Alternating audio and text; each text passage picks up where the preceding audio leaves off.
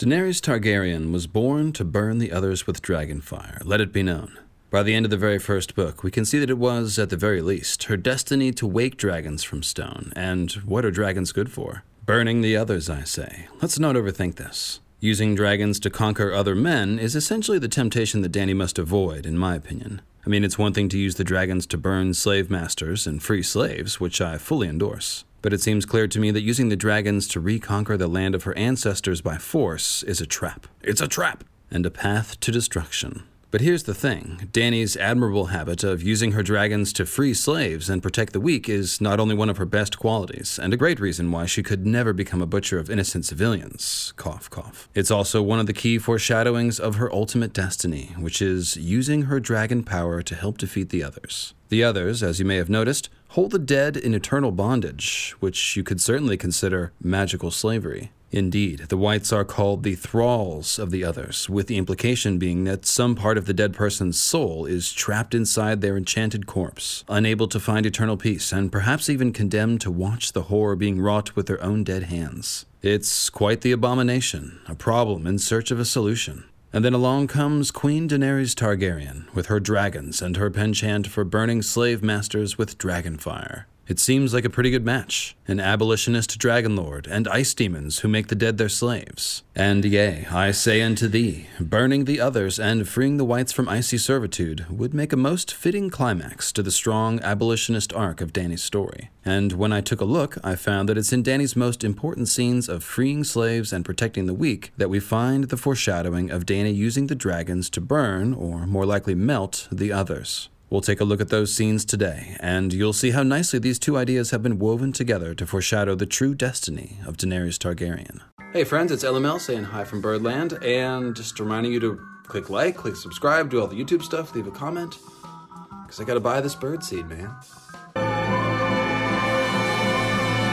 Let's start with the basics. Does Dragonfire melt the others? HBO says no but that doesn't make any sense, frankly. Their Night King was impervious to Drogon's full furnace blast, but then popped like a porcelain statue dropped from a third story balcony the moment a small dragonglass dagger touched his icy skin even though he already had an identical dragonglass knife lodged in his chest for the last several eons. So, yeah, like I said, none of this shit really made sense, and without beating a dead horse any further, where did that horse come from? I'll just say that we can't let the things that happened on the show overly influence what we think about the books, especially where it concerns magical elements like the White Walkers and the dragons. The showrunners, quite frankly, didn't have any appreciation or understanding of those things, by their own admission. Returning to the question of whether dragonfire might be a potent weapon against the others, it's hard to draw any other conclusion from Dany's dream in a storm of swords which she has aboard the ship named after Balerion the Black Dread, the dragon of Aegon the Conqueror.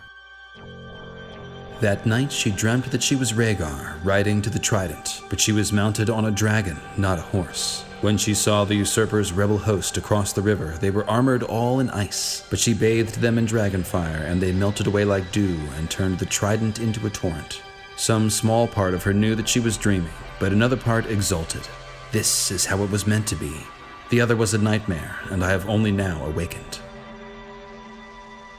Enemies armored in ice are obviously meant to represent the others, and melting them with dragon fire is how it was meant to be. It's likely that this dream was partially or fully implanted by Quaithe, who appears in the cabin of Balerion via glass candle astral projection the moment that Danny wakes from the dream. Quaithe is consistently encouraging Danny to embrace her dragon nature, so it kind of makes sense that Quaithe is trying to plant in Danny's mind the notion of using her dragons to melt enemies armored in ice that she's trying to warm her up to the idea, if you will. Quaithe is also constantly telling Danny to go north, you must go south. And why would Danny need to go north? To melt others with her dragons, presumably. It seems pretty unlikely that Quaithe would just be wrong about dragonfire being effective against the White Walkers. I mean, that would just be kind of stupid, right? What would even be the point of the dragons in that case? No, I think what's more likely to be true is that if Dragonglass slays White Walkers, as we've seen it do in the hands of Sam Tarly, Sam the Slayer, and if the last hero's Dragon Steel sword slew the others, as legends say it did,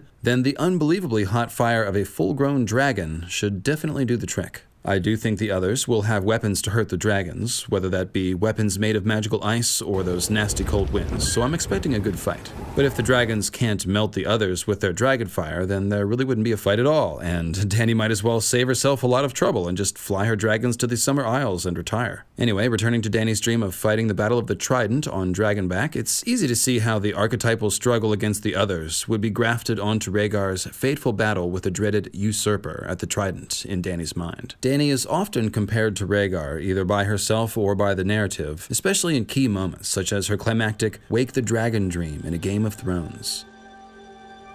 And saw her brother Rhaegar mounted on a stallion as black as his armor. Fire glimmered red through the narrow eye slit of his helm. The last dragon. Ser Jorah's voice whispered faintly. The last, the last. Danny lifted his polished black visor. The face within was her own. After that, for a long time, there was only the pain, the fire within her, and the whisperings of stars. The whisperings of stars, eh? Hi, Quaithe. In any case, we can see that Danny's transformation into the last dragon is conceptualized as her becoming Rhaegar, as stepping into his fiery shoes and armor, so to speak. In another vision from this Wake the Dragon dream, Danny even sprouts dragon wings and flies herself. So she's becoming the dragon in every sense here. Then, two books later, after having hatched the dragons, she's dreaming of fighting Rhaegar's famous battle, but as a dragon lord confronting enemies armored in ice. The message being sent is clear. Dany was born to wake dragons and to become the dragon, specifically so she can do battle with the others. That will be Danny's Battle of the Trident, her defining and penultimate battle. Danny dreaming of bathing the others in dragon fire is certainly sweet, but what's really insightful is that she has this Rhaegar Trident dragon dream the night before she frees the Unsullied and burns the so called wise masters of Astapor. Here are the lines leading up to the Rhaegar dream. I was alone for a long time, Jorah, all alone but for my brother. I was such a small, scared thing. Viserys should have protected me, but instead he hurt me and scared me worse. He shouldn't have done that. He wasn't just my brother, he was my king. Why do the gods make kings and queens if not to protect the ones who can't protect themselves? Some kings make themselves. Robert did. He was no true king, Danny said scornfully. He did no justice. Justice, that's what kings are for. Sir Jorah had no answer. He only smiled and touched her hair so lightly it was enough. Dany is reflecting here upon one of the central questions of A Song of Ice and Fire, which is how to do justice as a leader, and she arrives at the answer that she must protect the weak. This is the thinking which underlies her decision to turn the Unsullied against the slave masters. It's not enough for her to buy the Unsullied and treat them better, or even set them free. She decides she must end the practice entirely and deliver a death sentence to the masters, so that no young boys are ever again made to strangle puppies or kill infants in front of their mothers. I think it will be just the same when Daenerys faces the others. Danny will be going for the jugular and trying to make sure that no one is ever again turned into a white, that no women like Gilly ever again have their sons taken from them by men like Craster and given to the others. So after talking of justice and defending the weak, Queen Daenerys dreams of fighting the others on Dragonback as Rhaegar. And the next day, when she burns the slave masters, she once again sees herself as Rhaegar. Danny mounted her silver. She could feel her heart thumping in her chest. She felt desperately afraid. Was this what my brother would have done? She wondered if Prince Rhaegar had been this anxious when he saw the usurper's host formed up across the Trident, with all their banners floating on the wind. On the way to meet the Masters, Dany also thinks about having a Targaryen banner sewn, a banner such as Rhaegar might have borne. Then, after taking command of the Unsullied and turning to face the slave masters, she thinks, It is time to cross the Trident. All of these quotes invite the reader to draw a comparison between Danny's burning of the slave masters and Rhaegar's battle of the Trident, just as Danny herself is doing. And by association, we're being encouraged to think about Danny burning the ice armored foes in her Trident dream the night before, when she burns the masters and frees the Unsullied the next day. Now, it's certainly easy to see the Unsullied as symbolic stand ins for the whites. Danny flat out thinks of them as 8,000 brick eunuchs with dead eyes that never move which makes the Unsullied sound like an army of the walking dead. Going further, we can observe that they've had their names taken from them and their personality suppressed to the point of being almost erased, very like a person's soul being trapped inside their own corpse as they are forced to join the army of the living dead against their will. The Unsullied are presented as robotically obedient, with slave master Kraznys mo Nakloz saying, Tell her that these have been standing here for a day and a night, with no food nor water. Tell her that they will stand until they drop if I should command it. Which is exactly how the whites behave. They remain completely motionless until their master's command, pretty much like robots. Kraznys goes on to call them absolutely obedient, absolutely loyal, and utterly without fear, and says that death means nothing to them, and maiming less than nothing.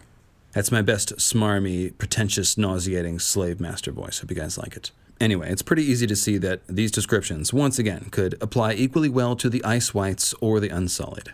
Finally, we can never forget that the Unsullied are, of course, victims of unbelievable atrocity, and the same is true of the dead people turned into whites. I think it's important to point out that Danny actually frees the Unsullied and gives them a choice to go their own way or do whatever they want. The Unsullied also reclaim names and self identity, which are important potential thematic parallels to the idea of freeing whites from bondage so that their souls can find peace. As for those wise masters of Astapor, well, they aren't armored in ice, clearly, but they do sweat profusely all through the scenes that they're in. So I suppose we should think about melting White Walkers. They're also encrusted in jewelry, so we can say that they. Came through Diamonds on my wrist, they But that's neither here nor there. More importantly, we have the chilling fact that the slave masters steal children to make into soldiers, which is exactly what the others do. And finally, there's the matter of what the slave masters were trying to get from Danny her dragon. And get her dragon they did. The black dragon spread his wings and roared. A lance of swirling dark flame took Kraznys full in the face. His eyes melted and ran down his cheeks, and the oil in his hair and beard burst so fiercely into fire that for an instant the slaver wore a burning crown twice as tall as his head. The sudden stench of charred meat overwhelmed even his perfume, and his wail seemed to drown out all other sound. You'll note that the slaver's eyes melt here, just as Danny melted her icy foes in her dream the night before. As for that tall, fiery crown, well, that's a clear symbol of Azor Ahai, which might seem weird to see on top of someone who represents another. That is, unless you've seen my videos about how I think Azor Ahai became the first Night's King and created the others with Night's Queen. Seeing a fiery crown appear atop someone who is supposed to be another right as they're being destroyed is kind of like giving us a glimpse into their true nature, if my theory is correct. This is similar to the way that the eyes like cold blue stars and burning ice language used to describe the others potentially gives us a clue about their having been created from the seed of a fiery dragon lord. But let's stay on topic and move on to our next group of symbolic others trying to harass Danny and steal her fire.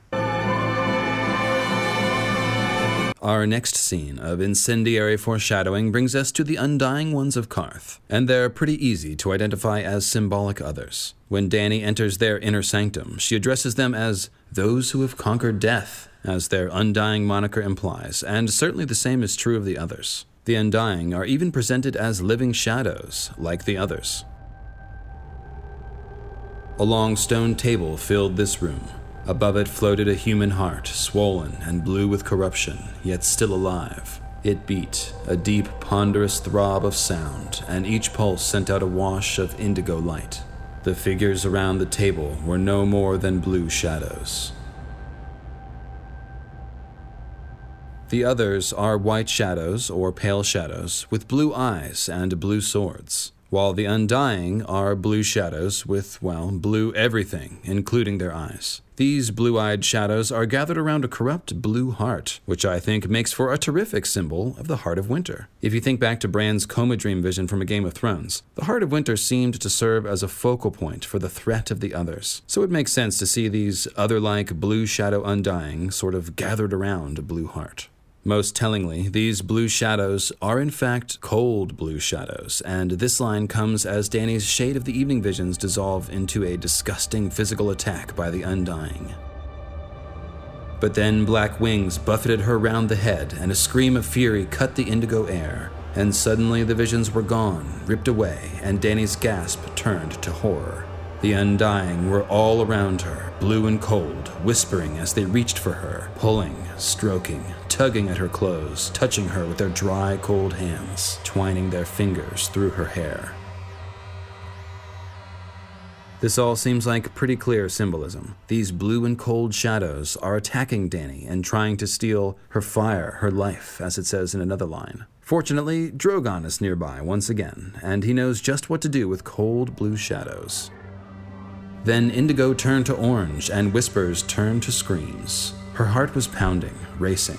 The hands and mouths were gone, heat washed over her skin, and Danny blinked at a sudden glare. Perched above her, the dragon spread his wings and tore at the terrible dark heart, ripping the rotten flesh to ribbons, and when his head snapped forward, fire flew from his open jaws, bright and hot. She could hear the shrieks of the undying as they burned, their high, thin, papery voices crying out in tongues long dead. Their flesh was crumbling parchment, their bones dry wood soaked in tallow. They danced as the flames consumed them. They staggered and writhed and spun and raised their blazing hands on high, their fingers bright as torches.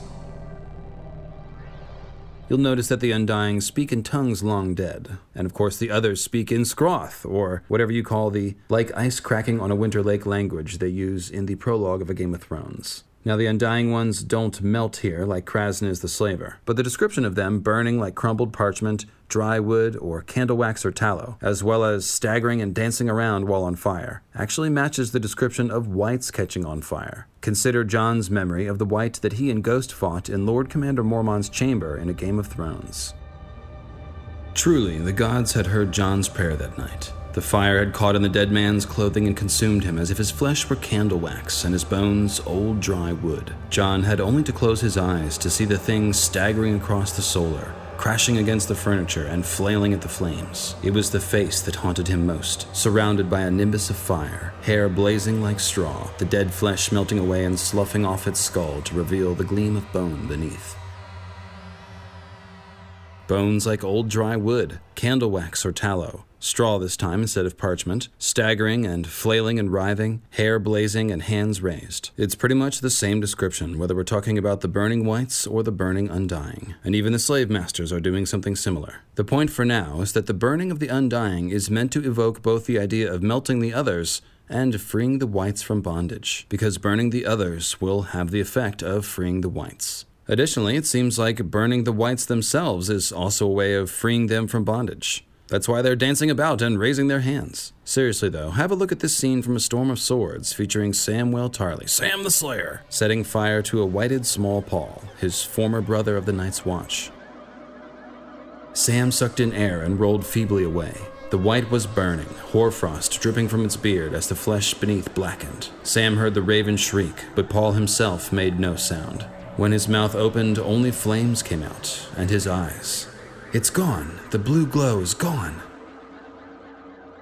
Sam being able to set Small Paul free of enchantment here is especially meaningful because it was Small Paul who was the only one who helped Sam when he was ready to give in to death by frostbite after the Fist of the First Men.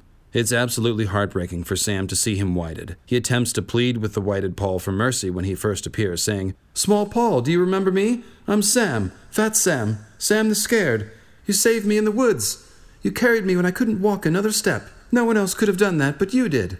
Even though we're mostly talking about symbolism, the emotional beat is important here because it's showing us the human tragedy of the cold whiting phenomena, thus emphasizing the need for a fiery abolitionist like Daenerys Targaryen, and maybe Jon too, of course. As for the idea of burning the whites to save their souls, this is also suggested by the religious beliefs of the R'hllorists, twisted as they are. R'hllor, Sir Godfrey sang, we give you now four evil men. With glad hearts and true, we give them to your cleansing fires, that the darkness in their souls might be burned away. Let their vile flesh be seared and blackened, that their spirits might rise free and pure to ascend into the light. Accept their blood, O Lord, and melt the icy chains that bind your servants.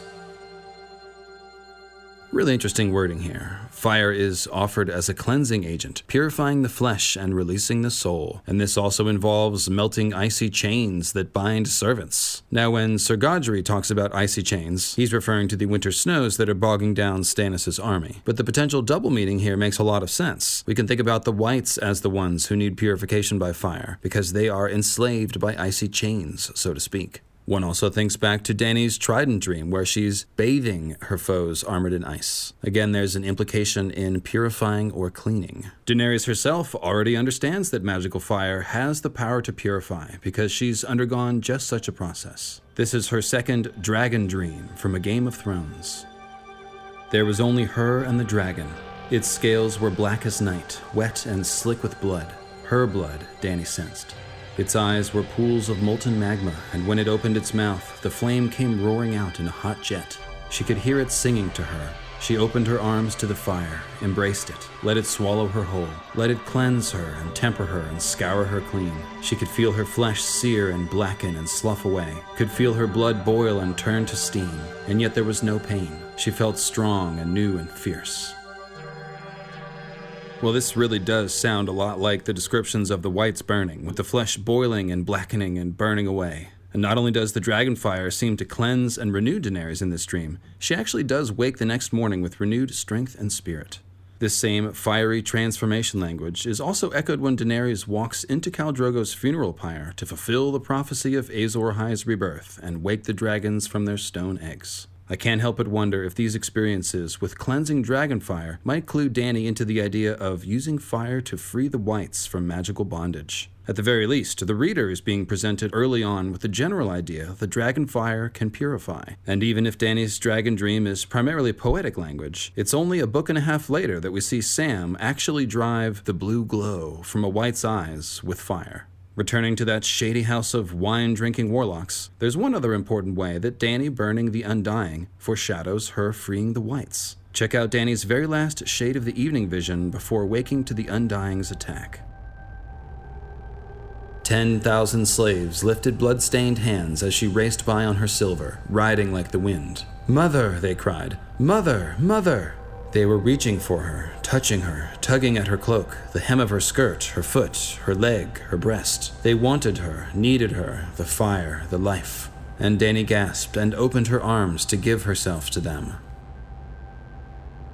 This is, of course, a prophetic glimpse of Dany freeing the slaves in Slaver's Bay and being recognized as Mhysa, the mother. But notice the specific language about the 10,000 blood-stained hands of the slaves. The ice whites famously have hands which turn black with congealed blood, which runs into the extremities upon death, thus saith the living white known as cold hands. Ergo, the slaves with bloody hands sound a lot like the whites, calling out to Danny for freedom. They need her fire to be free, and perhaps Danny's life. And I fully expect Danny's story to end with heroic self sacrifice, by the way. And as you can see, Danny is fully prepared to give herself up to save those who cry out to her. That's true in this scene, and also in countless other scenes, which I outlined in my True Character of Daenerys Targaryen series. Setting aside her death foreshadowing for now, Dany's fire will indeed set the Whites free, and immediately upon being woken from the vision by Drogon, Drogon proceeds to burn the Undying and their rotten blue heart to ashes. That's very like the sequence of events in Astapor. Once again, we have the idea of melting the others with dragonfire, combined with the idea of freeing slaves who are described like whites.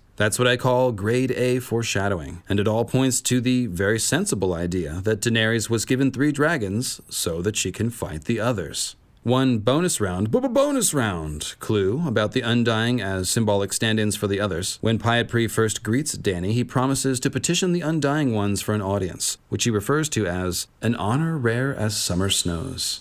Meeting the Undying is like getting snow in the summer. This really makes Danny's confrontation with the Undying seem even more like her giving battle to the others during the long night. It also reminds me of this famous exchange between Ned and Robert, where the others are invoked.